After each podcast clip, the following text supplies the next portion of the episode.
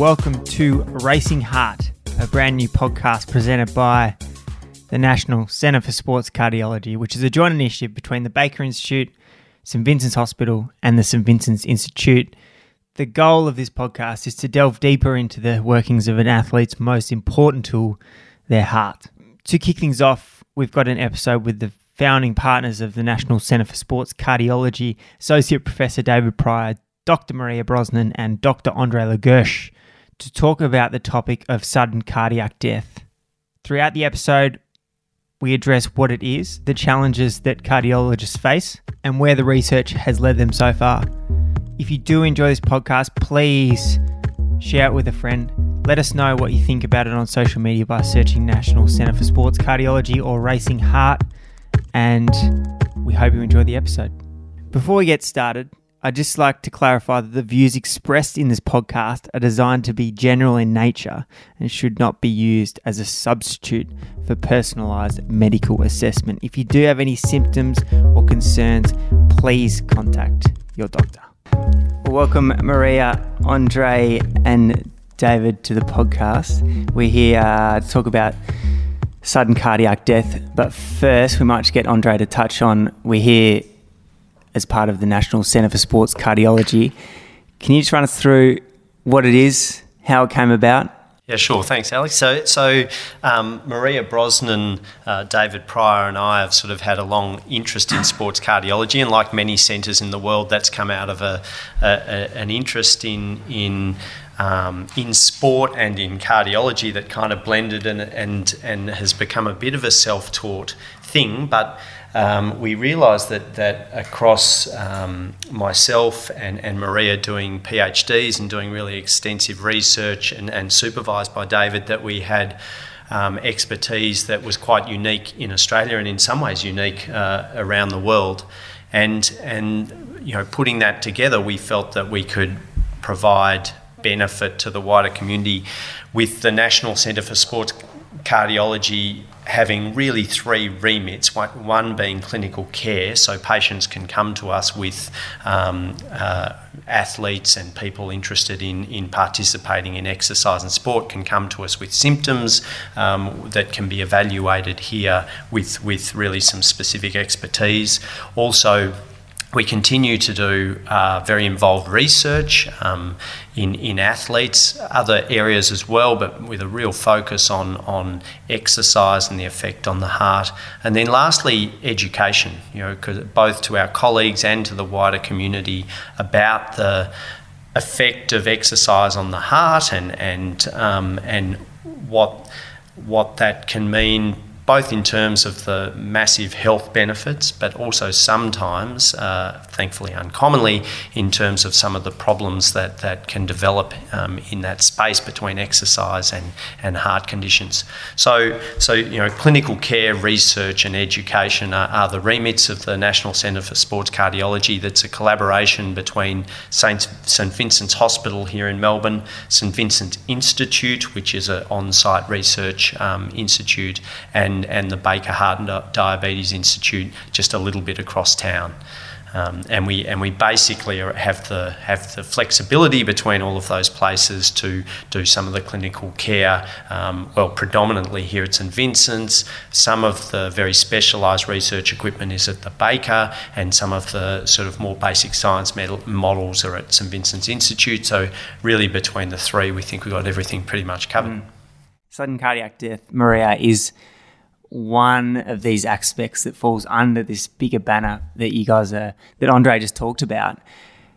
It's a horrific event that unfortunately gets picked up by the media a fair bit because of its nature. Can you just, first of all, define what it actually is for us? Sure.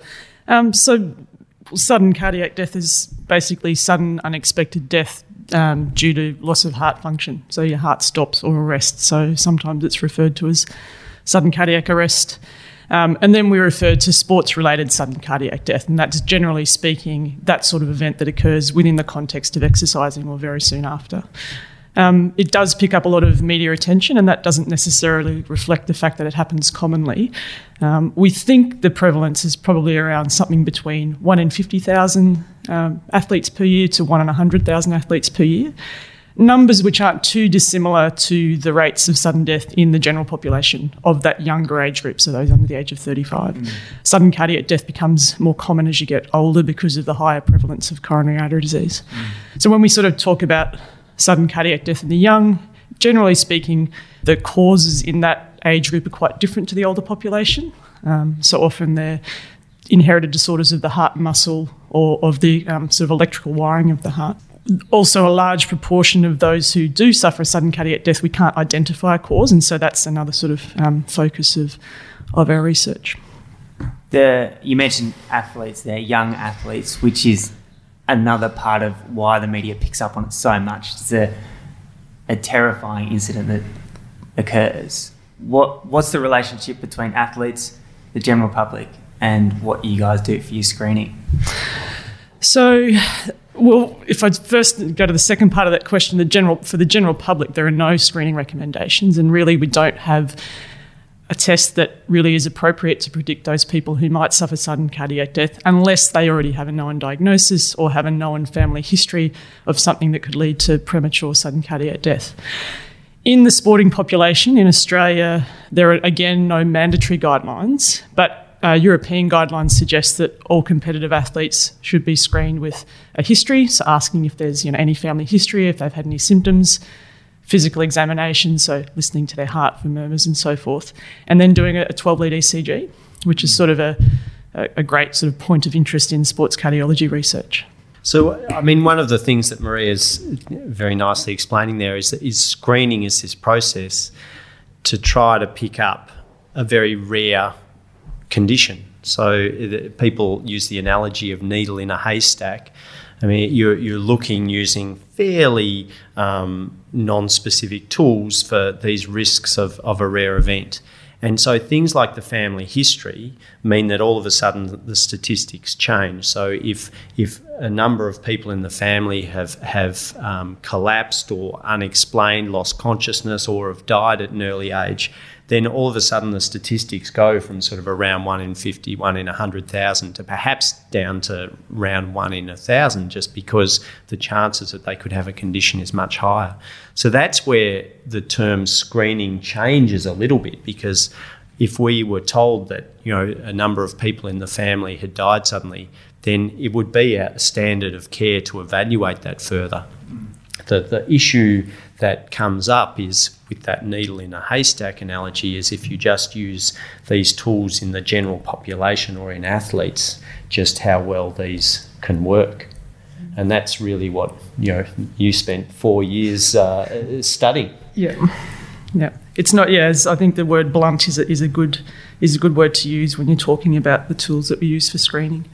I think there's probably an overestimation by you know the general public and anyone who reads about it that that we actually have these exacting mechanisms to to pick up um, people who are at risk of sudden death before anything happens. Because the reality is, in the majority of cases, we wouldn't have picked them up even with screening. Mm. So, what is the process at the moment? So at the moment in Australia, as I said, it's not mandatory for athletes to be screened, but a lot of organisations have taken it upon themselves to recommend it, or in some cases even sort of enforce it on the athletes. So a lot of the state sporting institutes are routinely screening their athletes. Um, for sports such as the one that you used to be involved in, so the International Cycling Union mandates screening every year for athletes, and that's actually a little bit more thorough than what a lot of organisations do, in that it also involves an ultrasound or echocardiogram of the heart and that's the case for other sporting organisations. Like FIFA has a similar a similar screening guideline. Largely, though, as I said, the, the screening process is a, a history, a physical examination, and a, and a 12 lead ECG. And if any of those things are abnormal, then that leads to further investigation. Uh, and from our experience, so the ECG, the way you know we interpret the ECG has to be done in the context of knowing that the person is an athlete, because being an athlete changes the way your ECG looks significantly. So, sort of interpretation guidelines have been developed, um, and even using those new guidelines, around about 5% of athletes have to undergo further investigation yeah. on the basis of that test. Can you talk to me a little bit about how that's evolved? You started, you've been in this uh, industry for a while now. You've been doing, you've done a PhD on it. You've done work at St Vincent's here. How has that screening process evolved, and what have you, what have you yourself and cardiologists learnt throughout that time? The sort of screening, the only thing that's really changed in terms of the process is that, is that it's becoming more widely implemented. So, more and more organisations are starting to think that this is a useful thing to do. The actual process hasn't changed a whole lot, um, other than the fact that, as I said, we now have sort of ECG interpretation guidelines for athletes that have been modified and sort of tweaked to reduce the number of people who have to undergo further investigation unnecessarily. Um, so there hasn't, and in terms of sort of follow up investigations, obviously medicine is growing slowly, and so there are new things like a you know bigger genetic panels that we look at when we get to that point that have changed. But to be honest, in the in the sort of I don't know seven years I've been doing this sort of thing, not a whole lot has changed. Yeah. Having said that, Maria, you know you don't like to pat yourself on the back. But you know, included in the you know the work that, that you've done, I mean, I think I think that that change in interpretation of ECGs really over the last ten to fifteen years has made it you know more accurate in terms more in terms of understanding some of the ECG changes we see in athletes that people were getting unnecessary testing uh, for. And so I think that there's certainly been improvement in that regard. And one of, one of the things that that really very specifically came from your work, Maria, was uh, was that the new guidelines um, talk about and reflect that not all athletes are the same. Mm. Um, and and perhaps you could describe, but the study you did comparing comparing endurance athletes, uh, you know, like uh, cyclists or runners or triathletes, versus team-based soccer, rugby, football type sports, and saw very different um, ECGs. Yeah, look, absolutely. So when when I started my PhD, most of the data on um, ECG screening results in athletes were based on big cohorts of sub elite, largely football players, so 16 year old boys, who are obviously very different to 20 year old endurance, you know, professional cyclists. And so the people in Australia who needed to have their ECGs done were mostly elite athletes, with a very large proportion of endurance athletes. And it became pretty quickly apparent that endurance athletes are very different beasts. We know that already to, to non endurance athletes, but that's reflected in the ECG. So we saw a really large proportion of endurance athletes who had ECGs, which even by current definition would be considered abnormal. And these changes were very different to those of the non endurance athletes. So if you took, say, for instance, 100 footy players, you could expect that most of those ECGs would be pretty unremarkable, but about 30% of your rowers or cyclists would have ECGs that needed further follow up. Um, then some of the research that looked at why that might be in terms of the way the heart's adapted to exercise. Um, we know that the heart gets really big in endurance athletes, um, so all four chambers dilate. But what we then realise is that you know your heart grows within the constraints of your, your thorax, so it has to shift where it sits. It tends to sort of shift around underneath your armpit. And so when we do an ECG, we're just sticking on standard leads and expecting it to look the same. But when your heart's moved under the leads, it looks different. So that was sort of one neat explanation that came out of the, the PhD, but nevertheless, we're often still left with endurance athletes who have really profound remodelling, quite a bizarre looking ECG, no symptoms, no family history, but really who we need to follow up quite carefully because we're not really certain yet what some of these really profound adaptations mean in the long term.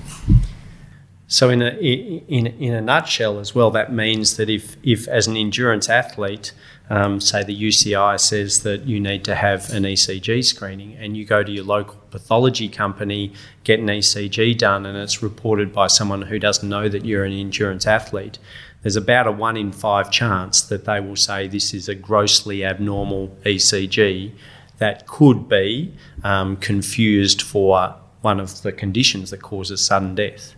And so there's a real sort of nuance between uh, having a good knowledge of what an endurance athlete's ECG is versus um, versus these cardiomyopathies. It, there's there's a little subspecialty, not suggesting that the three of us are particularly brilliant in any way, but when you take a real interest in a very small area, um, it, it, it's really critical because your general cardiologist, and particularly if they don't have the information, um, will get that wrong, and, and that can cause major problems because the athlete all of a sudden is getting called up and saying there's a major problem here and stop what you're doing, and where in fact, more often than not, that's a false alarm. Mm.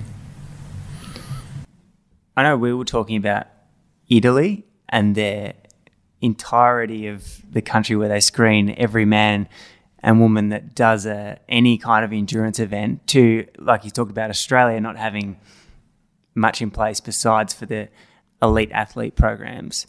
Is there somewhere in the world that's nailed it or has the best results, has the best accuracy, the most effective testing?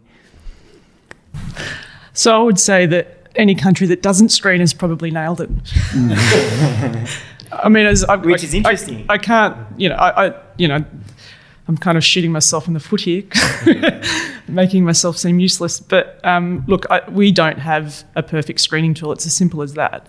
I think probably, and, and even in, in Australia, probably what we don't do well enough in the general population is people in whom we know have a family history.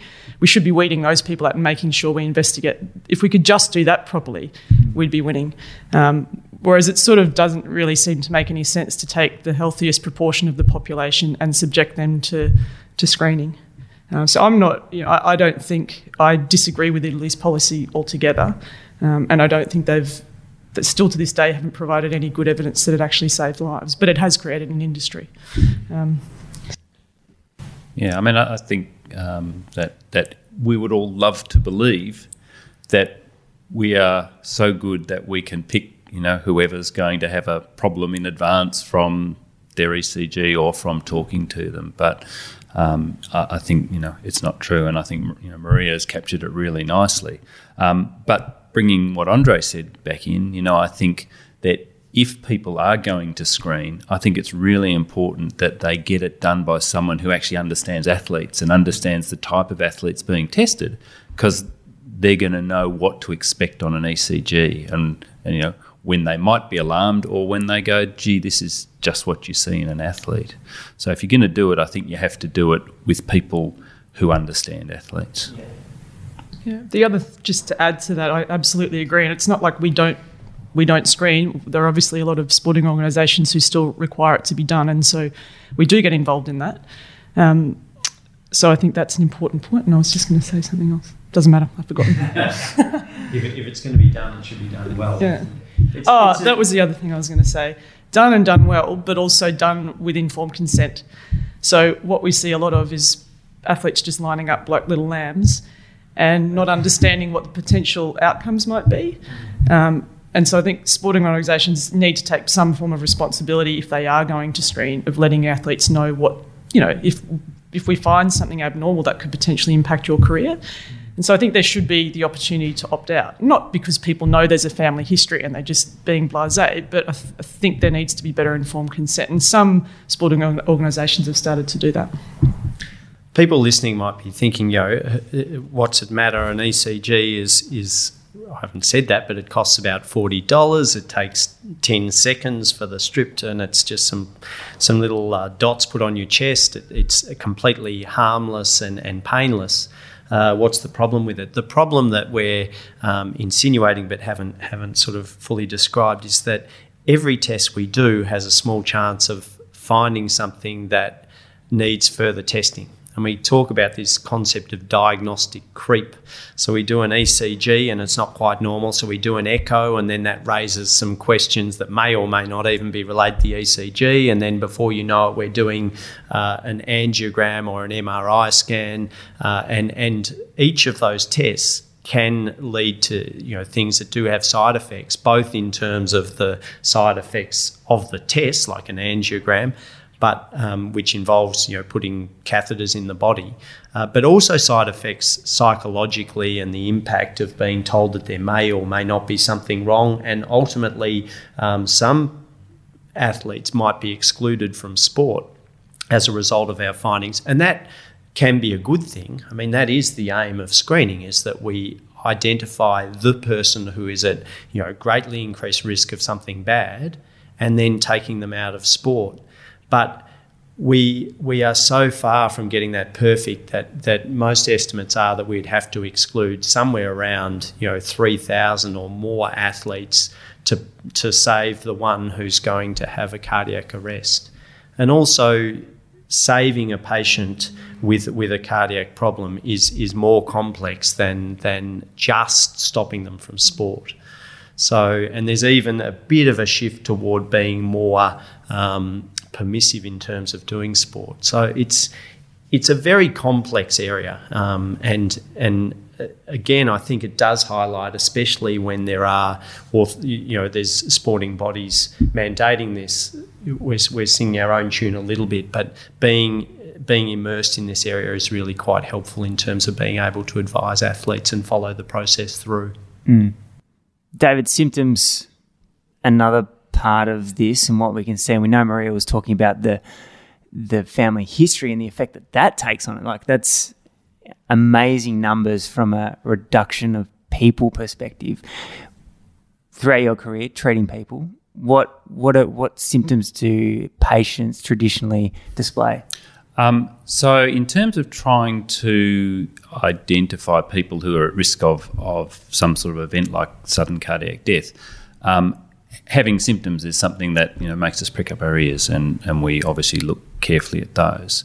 So, if we think about it, you know, um, people who've had particularly episodes where they might pass out you know, an unexplained episode of them passing out, particularly if it's during exercise, um, is something that makes us think, geez, there's something going on here um, that might pose a risk to this person. Um, sometimes people can have palpitations, so that's a, a sort of an awareness of your heart um, racing um, that you know for no apparent reason. You know, obviously, if you're out there exercising at your maximum, you know your heart's going to tend to tend to race. But um, you know if you're not doing anything that you would expect it to be going that fast, then that's that's a concerning finding. Or if someone gets a very fast heart or, uh, or a heart rate that's faster than they would expect, and they feel dizzy or unwell with it, then again those are the sorts of symptoms that would make us have some concern and think that something needs to be looked into. Um, one of the challenges, though, is that, you know, palpitations and awareness of your heart beating or missing beats is not that uncommon a symptom in normal people um, or in athletes who are not at risk of sudden cardiac death. So, whilst it focuses us a little bit more on looking harder in, in those sort of cases, um, it's it doesn't one doesn't necessarily mean there's a problem with the risk of sudden cardiac death. Um, but but also you know that that having some palpitations is not an uncommon symptom. But it's a, often a common symptom. I think that all of us get asked to see athletes uh, about. Um, but again, so I think that then we move from from a situation of looking at well people where the, the rate of events is is very very low to a situation where the rate of events may still be low, but but it's more common. And this is a group, I guess, where we are more likely to find something going on. Mm. Um, so, so you know, getting that information from the athlete about what their symptoms are and when they happen and what they feel like is really important from our point of view. It it will often determine um, how we might proceed in trying to evaluate that further, um, and and so that you know we spend often quite a lot of time talking to people to find out some of the specifics about those symptoms. So you take these symptoms, um, where where do you where do you take them from that point? So they come to see you. Yep. They have symptom X Y Z. Yep. Where to after that? So the the I guess the, the first sort of branch point, if you like, is we're trying to work out is this a serious problem or not. Um, often, if someone's heart structure or function is abnormal, then um, those symptoms have the potential to be, you know, a problem more likely if the heart looks entirely normal in its structure and function. So that you know we'll often go and, and, look at that. But you know, again, our first step, even in someone with symptoms, is often looking at the ECG. There might be something on that ECG that that does look abnormal, which will prompt us to um, to look at different aspects of heart function. As I said, the structure and the function of the heart is really important because some of those conditions that that will cause sudden cardiac death can make the heart look abnormal. Either the heart muscle can be very thick, um, the heart can be very enlarged, and we might come back to the challenges of that. Um, one chamber of the heart might be very enlarged. So those are, or there might be a valve problem. So um, looking at the function of the heart is important, and, and usually our first step there is a cardiac ultrasound, which is also known as an echocardiogram. something that takes 40 minutes, 45 minutes, um, involves um, you know essentially using an ultrasound probe and getting pictures of how the heart's working in real time. And so that can be a very useful test from our point of view. Um, someone who is having you know something that we might you know be concerned about some heart rhythm disturbance will then want to try and capture that rhythm disturbance because that, that is one of the most useful things we can do. Um, and so people might may get something called a, a Holter monitor, which is essentially uh, a little device that's worn that records every heartbeat for 24 hours. Um, and if they have an episode of their symptoms during that, the, you, they can mark where in time that is, and we can correlate the ECG at that time with how they're feeling. The challenge with that is that you've got a 24 hour window, and often these you know, symptoms might happen once every few weeks, once in a blue moon. And so that's a bit of a challenge. Um, so there, you know, if, if we are not successful and we remain concerned, then sometimes there are other ways of doing that. And, and I have to say, one of the successes I've had with quite a number of athletes in working out what's going on is you can actually um, buy little devices uh, that will just record an e- a brief ECG um, you, you, can you know, buy a device over the internet. Um, it syncs up with your phone, and if you have your symptoms, you make a little 30 second recording, which you can then email to the doctor to have a look at. So I've had a couple of people who've had who've you know invested the money in buying one of those because you know sometimes it's it's worth spending that money rather than have five Holters and three echoes and take all that time off work. Uh, and that's been a really useful test. Um, in occasionally people might have a little implanted device. That's that's a thing about the size of a little USB stick called an implantable loop recorder that goes under the skin. Um, and it can record heart rhythm disturbances. So, you know, we're going from less invasive to more invasive depending on whether we identify the problem, you know, if we remain concerned. Um, so we've looked at the structure of the heart, we've looked at the heart rhythm. The other thing about a lot of these symptoms and, and things to do with exercise is they happen with exercise. Um, and so that often we will do some sort of stress testing to try and provoke um, the symptoms or rhythm disturbance or something like that. Uh, and so that might involve uh, exercising on a treadmill or a, or a bike. Um, and either looking at what the ECG does during that test. Um, and so, if someone has a particular um, form of exercise or a particular thing that provokes their symptoms, sometimes we'll try and um, reproduce that. And I remember Andre had a case where it was like when someone was really sprinting flat out. And so we did a standard protocol, nothing. Uh, and then Andre sort of tried to, to reproduce that sprinting and saw a heart rhythm disturbance, which you know sort of answered the important question there. Um, sometimes we will add um, uh, other forms of testing with the with the exercise and the ECG. So sometimes we can do an ultrasound during or after the exercise to look at whether the heart responds normally to exercise. Um, Andre's developed a technique uh, which is more a research tool currently, but but uh, using getting people to exercise in an MRI scanner, and that might offer some mm. some advantages as well. So, adding exercise to the other things that we do real time can be very helpful. See, once they kind of something comes up incorrectly at the ECG point of view, then they go to the ultrasound. Step number two, step number three, the Holter. Mm at that phase, if you still are not 100% sure, like Andre touched on before with the psychological effect of telling someone that something might be wrong, yeah. how do you approach that phase of it? Yeah, look, so sometimes, you know, it's important, I think, for us to integrate all the bits of information that we're getting. You know, how concerning are the symptoms that the athlete's having? You know, are they, how likely do we think that they reflect an underlying problem?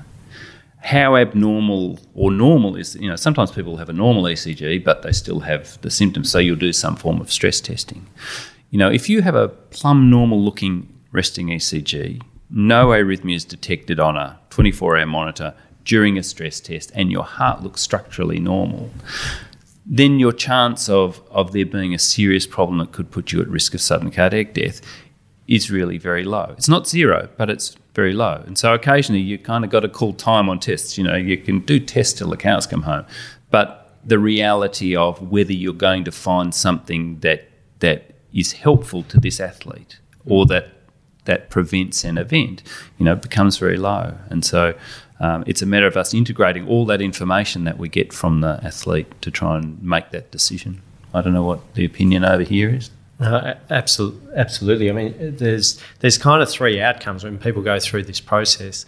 One is that we find something wrong, um, and and can you know, be very specific with the treatment.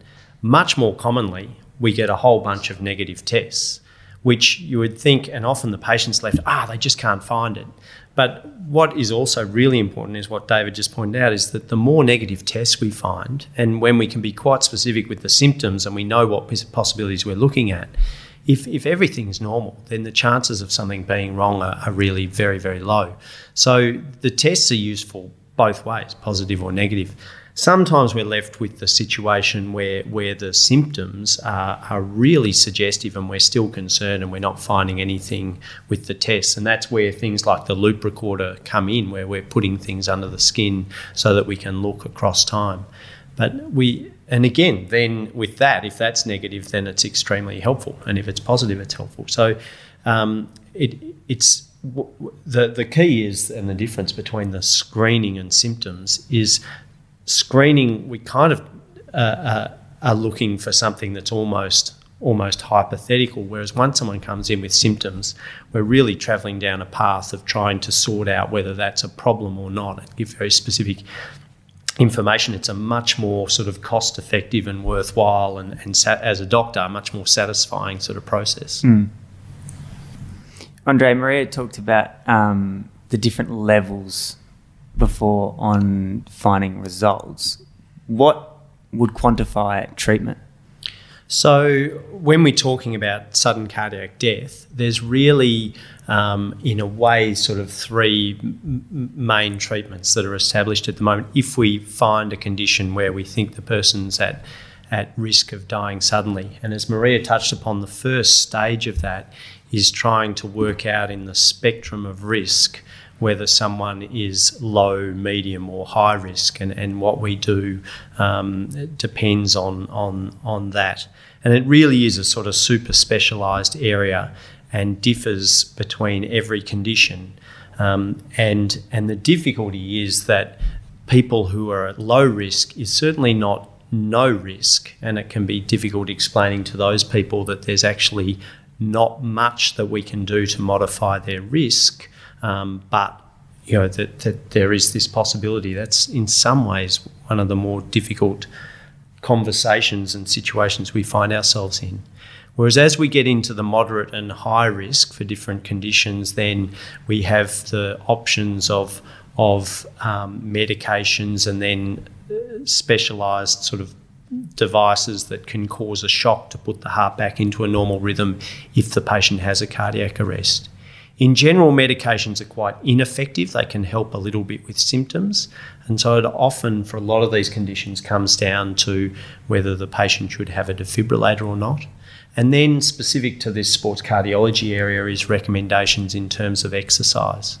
Because exercise kind of has two potential roles. One is that exercise can be what we call a trigger. So, um, if someone you know suddenly does does intense exercise, then that is a high risk time for the heart to go into to have funny rhythm problems. There's also the issue of exercise that in some heart conditions, exercise can make the condition worse. In other conditions, it can exercise can make the condition better. So, and and one of the real transitions over the last five, ten years, and I think is going to become even more so in the future, is that we're learning to um, more specifically separate out some of these conditions, and sometimes that requires genetic testing. So we know that some uh, conditions with some genetic mutations react very badly with exercise, and some do better. So the era of personalised medicine, which is a term that we're using in all sorts of sort of specialties in medicine, but it's very apt in sports cardiology because we can see patients with, with some heart weakness or changes in heart structure, do the genetic testing and say, you know, given that genetic test, we would be strongly recommending that you cut back on your exercise and stop competition because exercise will make your heart worse. Mm. Other situations where we do genetic testing and say exercise here would be beneficial or, or, you know have have minimal impact and, and then come up sometimes with some quite specific recommendations in terms of what type of exercise would be helpful but it, it really is a, a you know increasingly a matter of working out very specifically what the condition is and sometimes even what the genetic mutation is before we work out whether they need um, a defibrillator and what type of exercise recommendations we give. Mm because I imagine that conversation for between you guys and a, a, budding athlete, it is when their sport is really everything to them at that, that point in their life. Does the genetic testing give you a hard and fast, yep, this is what I need to do? Or is it a little bit, gr- not grey, but not as defined like um, some of the other tests that we were talking about? So Maria might want to speak to that because we had a, a, a patient recently that um, that almost you know that really well addresses that question. Mm. So the the answer to the question just off the bat is that yes, that specific information can give you uh, can lead to sort of specific uh, recommendations for that athlete.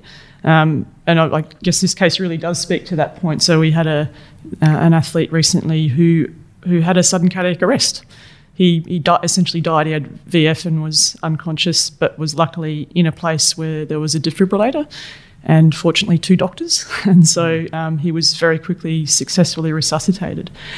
He then went on to have a full barrage of investigations, um, all of which were normal. So he'd had he'd actually been screened before. Um, his resting ECG was normal. Um, the ultrasound or echocardiogram of his heart was normal.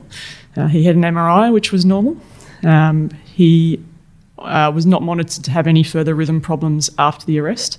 So he got sent home with a, he was overseas, he got sent home with a defibrillator in situ, which was very appropriate. But then we sort of went down the path of further investigation. So looked at the family because we're still thinking this might be something that's latent in him or might have already been, sort of, may have developed in older family members. Family screening was normal. Uh, he had an electrophysiology study which tries to sort of induce these arrhythmias. Uh, that was normal, nothing was seen. And so by this point in time, we're thinking maybe this was just a one off, sort of what we call idiopathic. Um, but in the meantime, he'd had some genetic testing. Um, and those results came back and were very consistent with a condition, uh, a, a, a, cardiomyopathy that's associated with rhythm problems or ARVC, but with a specific genetic mutation that we know is particularly high risk for rhythm problems, even in the absence of there being an obvious problem with the heart muscle, even when you look at it very closely with echo and MRI. And so we went from a conversation where you've got an elite athlete who's saying, unless you can give me a diagnosis, I'm going to carry on to understanding that this condition that he has, which had been proven by his genetics, meant that if he continued, he may end up in real strife um, and the condition may well progress and shorten his lifespan. And so, with that information, you know, we've taken an athlete who was quite adamant that he was going to continue to sort of stepping back and saying, ah, actually, I'd rather live. Um, and I understand the implications. So, in that particular case, the genetic information was incredibly useful. Um, and probably saved his life. On a, from a screening perspective, Dave, do you have anything to add? No, I, I was actually going to add something else though. Having you know previously resuscitated two cyclists in the middle of the road uh, who've had cardiac arrests.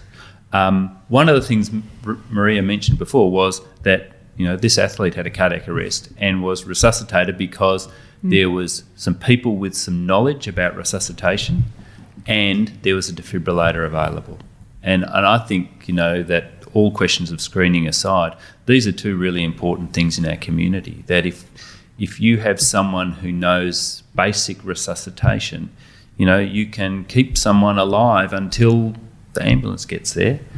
And having a defibrillator available is really important. You know, I think we should be encouraging sporting organisations to have defibrillators and someone that knows how to use them because you know, we, we know that kind of thing can be life saving. So I've sort of taken us off topic a little bit, but I think this kind of thing is really important. And I, I think it's probably really useful to include that in this conversation because I think, in terms of um, saving lives, there's a lot more evidence for early resuscitation and the presence of defibrillators than there is for ECG screening. So that probably, you know, I guess it's a slightly separate topic, but if you're wondering who's actually, I should have answered your question differently earlier. You said, has any country nailed it? I think it's Denmark who've introduced um, training in CPR and defibrillation in primary schools, and there's been a significant improvement in survival from out of hospital cardiac arrest without screening the population, just teaching people what to do if they see, see someone keel over. and it saves the athletes, Yeah. their relatives, the spectators. Exactly. Everyone's a winner. Yeah. I was just down teaching the nippers at the uh, Surf Lifesaving Club about uh, about CPR and, and basic resuscitation, and and I would love to see a system which we don't have in Australia at the moment, which is that um, you know it's mandatory for school kids to learn CPR. It's a very uh, basic and important skill, and I'd prefer my kids to be able to do that than say sing the national anthem. So that that's another point. Where where's it where's it going? Is it is it the treatment path? Is it the symptoms path? Is it the screening path? Is it the pres preventative path? Where do you guys see? I guess more of an open question. Where do you guys see it heading in terms from a long term point of view, like hitting that utopia, um, but also in the short term? What what's the most effective method? Well, I think we're a long way from utopia, but but I get and, and I don't think screening is going to go away. I think that's pretty apparent. It would take. I just can't imagine a world where everyone sort of reneges and stops doing what they've been doing for many years now, sort of since the 80s. And if anything, it seems to be becoming more common. And it's not having said that I, I don't think it saves lives. It still gives us our understanding of athletes' heart has developed as a consequence of having to screen these people. So, from our perspective, it's been quite useful in that regard. So, we now have a better concept of what's normal and abnormal, both in physiology and disease. Um, so, hopefully, we you know, continue to get, if people use their screening data for good instead of evil, maybe we'd have even better understanding of some of these conditions. I think there has been, a, you know, a small sort of groundswell in terms of encouraging um, sporting organisations and, and stadiums to have defibrillators. That's not sort of state nor national policy yet, but um, there are a lot of sensible people around who've been impacted by sudden death who have just gone ahead and done it because these devices are getting really cheap now, sort of fifteen hundred dollars for an effective automated device. So hopefully we we start to see more of that, and I think if you started at ground level with education, that's probably going to be more useful than than um, screening. Not just education in terms of resuscitation, but also education in terms of what, what, what to be concerned about. So, a lot of these people that we see who do have catastrophic events have had symptoms before that they've discounted, or know that there's a family history that they've discounted. So, just going back to basics and doing those things well would probably be getting mentioned- closer to utopia. Yeah, you mentioned using data for good v bad. What's that mean? Well, to me, that means um, really using the data to create the message you want it to create to create an industry, which is what we've seen happen in Europe quite a bit. Whereas we've used our data to try to answer questions. Yeah. And, and some of that question really is about, you know, the the problem at present with screening is that our tests are not, you know, 100% accurate. We'd love them to be, but they aren't.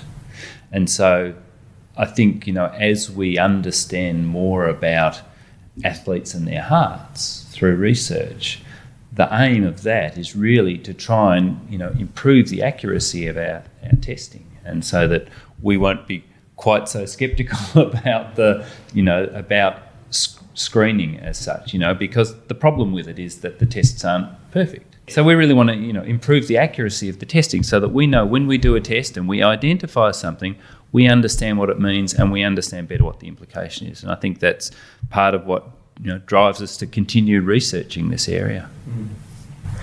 I'm going to put my research hat on and say, because if we take a step back, I mean, I think um, Maria very correctly, and, and as a scientist, we, we are we are born cynics, and we question our data, and we question the data of uh, we question what we're doing all the time.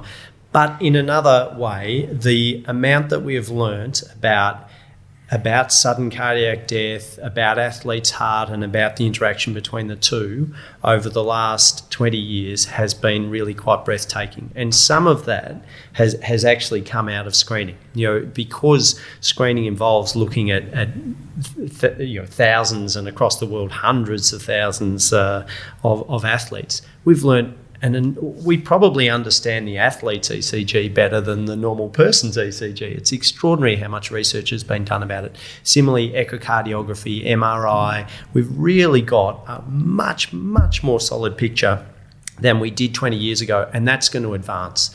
And as I said before about becoming able to, to put the gene with, with um, the effect of exercise and the outcomes, that's something that's really very recent and will advance. So I just, the, the impact that research has had on this area is, is really substantial. And um, for people who, for the general public who, who kind of wonder why we do research, as researchers, we're very biased, but you know, the, if you want your medical treatment in 2020 to be exactly the same for the next 50 years, then then we stop research. But the, we're used to an environment where where everything we do is changing, you know, all the time, and that in that happens only because of research. Mm.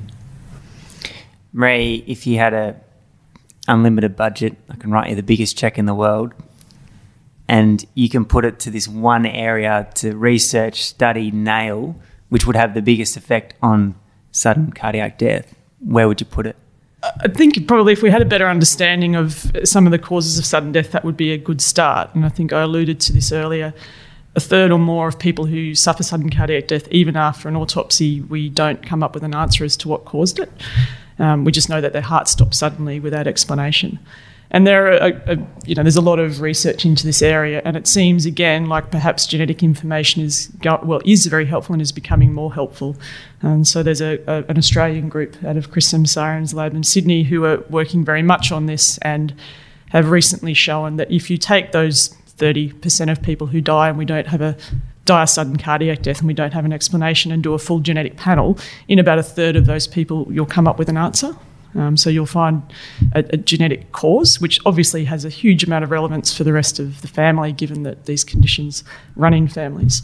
So that would be one area, so understanding what things are that are causing sudden death that we haven't yet understood.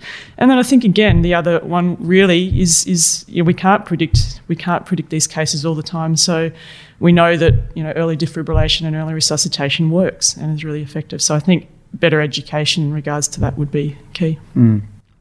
David, you mentioned a little bit about tech before. Is that advancing? Is that developing? Um, I, well, I think that our um, you know imaging testing um, equipment and strategies that they're all always advancing. It, it tends to be a sort of you know iterative process rather than than leaps and bounds. Uh, and I think you know that's all going to help fill in the picture. You know um, because you know, li- listening to Maria, you know, the question that comes up to me is why not? Why don't we forget the screening? We'll just do the genetics. And I think part of that is the genetics doesn't give us all the information, and we, we really do need um, information from a sort of broad range of sources. Um, but but particularly, you know, understanding more about um, the structure of the heart and you know differentiating the athlete's heart from the heart that's going to have a rhythm disturbance, I think is important. And if and if we think about you know, when, when people started looking at athletes' hearts 40 years ago, all they were using was heart ultrasound, a pretty simple heart ultrasound.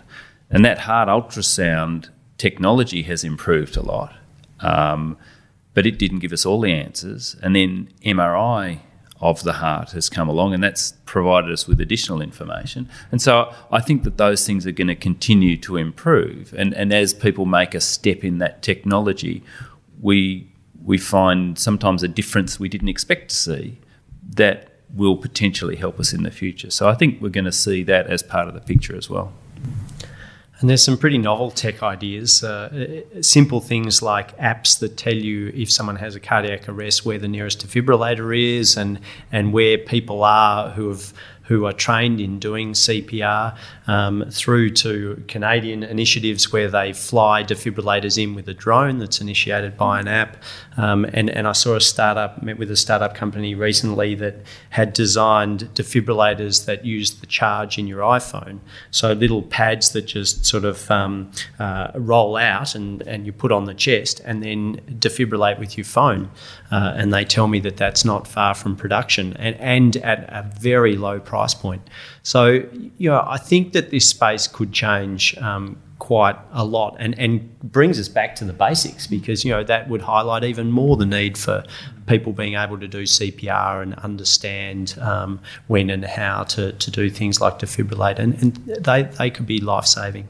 So I think that the, the next space with tech is, is exciting. And then the initiatives uh, of understanding sudden death are, are, increasing in Australia. We've got a big um, study between Victoria and New South Wales that's hope, hoping to roll out across Australia um, called the Australian Sudden Cardiac Death uh, Registry, where we're collecting the, the details and then blood samples to do genetics on, on everyone who who suffers a cardiac arrest in um, Victoria and New South Wales between the age of 1 and 50 and that that really promises to be world leading in terms of its comprehend in terms of its capture of all cases and how comprehensive the information is. So I, am I'm looking forward to sort of uh, quite significant advances over the next decades. What about wearables? I guess the big um, increase in the tech world over the last two years since Apple released the Apple Watch. Is that playing a role? Is it useful? Everything we've talked about today is all that data well, so, I think it, careful since, question. Since, no, no. Well, since Apple, they can be really useful, but but a, not an uncommon referral now is a self referral having noticed a spike in heart rate on the Apple Watch or Fitbit in the absence of any symptoms. Um, but that said, that and often you know that turns out to be nothing or just poor skin contact. However, and unfortunately, those devices to this point in time don't record a rhythm strip. They just tell you what it thinks the heart rate is. So it doesn't tell you whether it's irregular or regular. Um, if we got to a point where something like the device that David was talking about that records a rhythm strip became wearable, that would be incredibly useful. There are, we don't have easy access to them, but sort of sticky pad Holters that you know you can stick on and wear for days at a time that record a, a reasonable trace. So I think having said that, sometimes we get spurious information from those devices. I, I, think it's not going to be very far off before they become really, really useful because I, like David, already use that little um, smallish uh, portable ECG recording device in athletes who have symptoms. Yeah. I mean, I think the accuracy of the, those wearable devices, though, is improving, you know, because 10 years ago when someone would come and see me and say, oh, my, my you know, heart rate monitor said my heart rate did this, more often than not, it was an artifact. You know, I used to have a heart rate monitor, and when I would ride past a specific geographic location, it said my heart rate was 220, um, and so there was obviously some interference. But I had you know someone come in and say, my watch when I'm exercising at high level says this happens, and I was thinking, oh yeah, but we did the testing.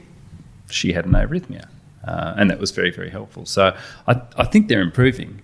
So to wrap things up, David, I think that point that you made that she did have an arrhythmia. What does an athlete need to look out for? They're out there training every day. What do they need to keep tabs on, and what do they need to monitor, and what do they need to worry about?